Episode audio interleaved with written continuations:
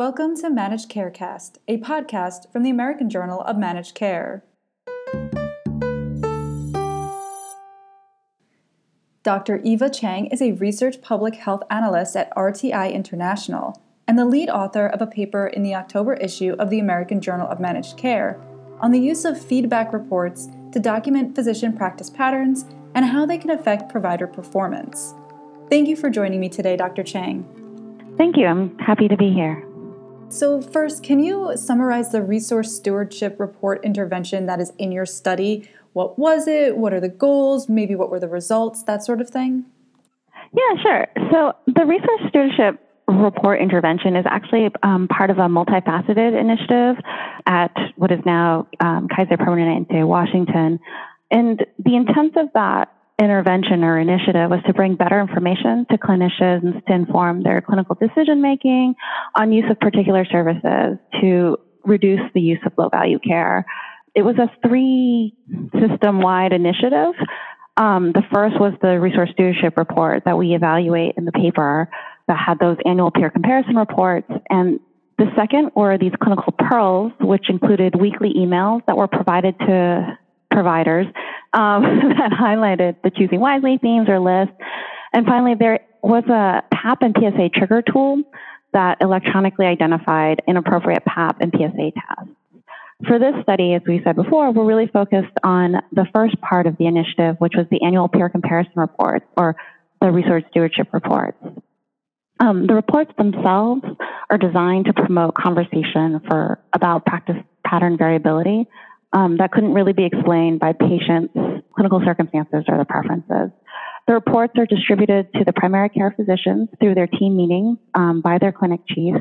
And then the reports include physician names to really ensure that the physicians were individually accountable. And it also gave physicians the opportunity to talk to each other and to learn from each other's different practice patterns.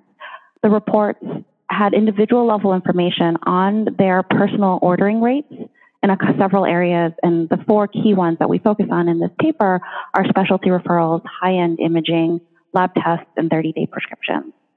So for our study, um, we were interested in understanding whether the distribution of these reports impacted how physicians ordered on those four areas, um, referrals, imaging, labs, and prescriptions. Um, and then we were also interested in exploring whether there were any physician practice pattern characteristics that might be associated with those changes. And then the three physician practice characteristics we were interested in were years of experience, the size of the clinic, and then the physician's personal panel size. What we found was that in a pre-post in our pre-post analysis was that high-end imaging went down about 15%, um, while the use of lab tests went up 15% and prescriptions went up about 8%. Um, we also, when we looked at the practice characteristics, we found that physicians with fewer years of experience, so less than 10 years, were associated with changes in specialty referrals and prescriptions. So specifically, when we compared um, physicians with less than 10 years to physicians with 20 years of practices, those with the fewer years saw a greater decrease in referrals, while they saw a greater increase in prescriptions. And what are some of the reasons that less experienced physicians might have been more responsive to feedback reports? So, we're not exactly sure why less experienced physicians might be more responsive, but we do have a couple of hypotheses, especially um, because our, the physicians on our team thought these findings made a lot of sense based on their experience and what we were seeing in the literature, we were hypothesizing that the less experienced physicians might be ordering more because they didn't have established personal practice patterns or because they were less experienced and they wanted to double check their diagnoses or their hunches. Um, we're also hypothesizing that they might be learning from their more experienced colleagues and then so changing their practice patterns to be a little more comparable to what their colleagues were doing. And so, based on your hypotheses, do you think a different approach would be necessary to get a more experienced physician to curb his or her resource use? Yeah, so I actually think that that's one of the hardest things that we're struggling um, with in this field is how do you get physicians to change their behavior, right?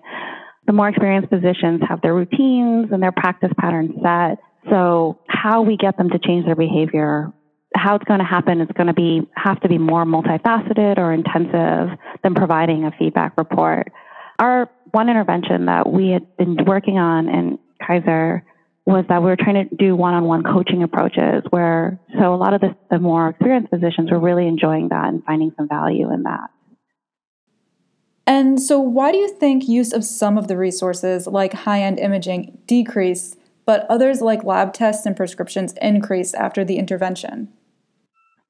So I think before I answer that, I think it's really important to remember that more utilization of these resources are not necessarily low value care, since these orders are most often appropriate and actually may prevent future high cost services.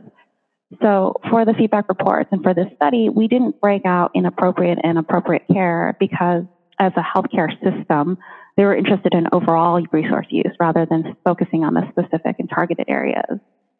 But that being said, for high end imaging, um, I think a lot of the research has shown when it should and shouldn't be used, and it's being used in several situations. So at Kaiser, um, there was a lot of clear messaging about it being overused and that it was causing harms to patients. And they were also, um, within their Epic system, they did have additional clinical decision support.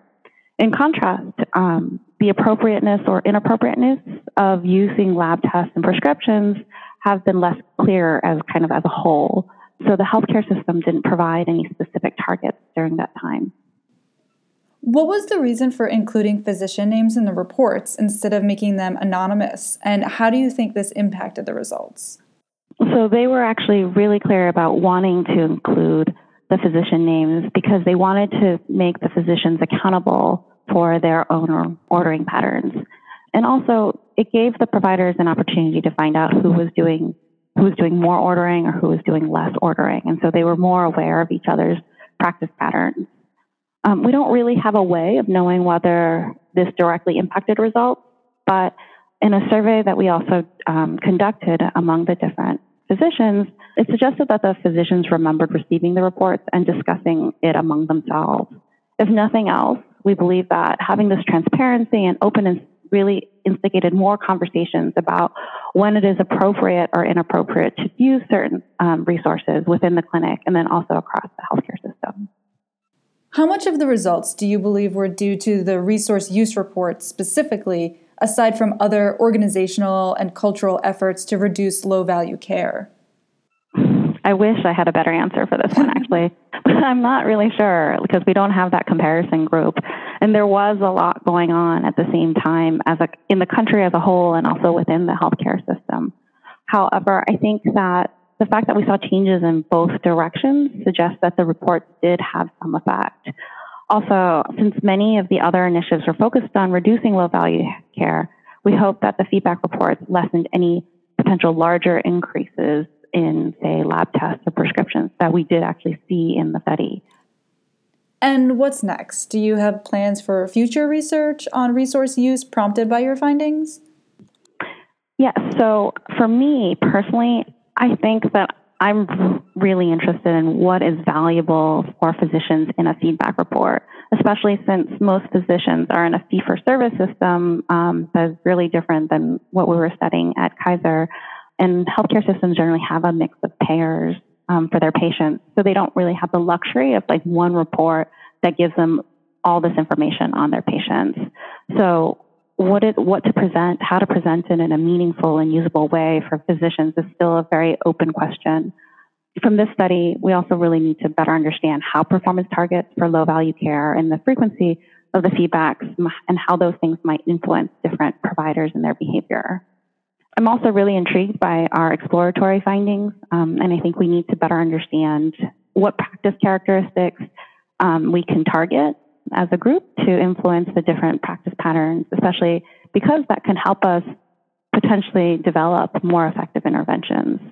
I think um, one area that we as a team are interested in looking at are seeing how the different measures might be decomposed into appropriate and inappropriate care and to see how the feedback reports might be influenced in two different directions. I think that really logically leads to seeing if we can understand how enduring the effects of feedback reports are to ordering patterns and to see if some of these things can result in long term change. Thank you very much for your time today. I really appreciate the time that you guys took to talk to me about the study and our findings. You can read Dr. Chang's paper in the October issue of AJMC by visiting ajmc.com or see the show notes.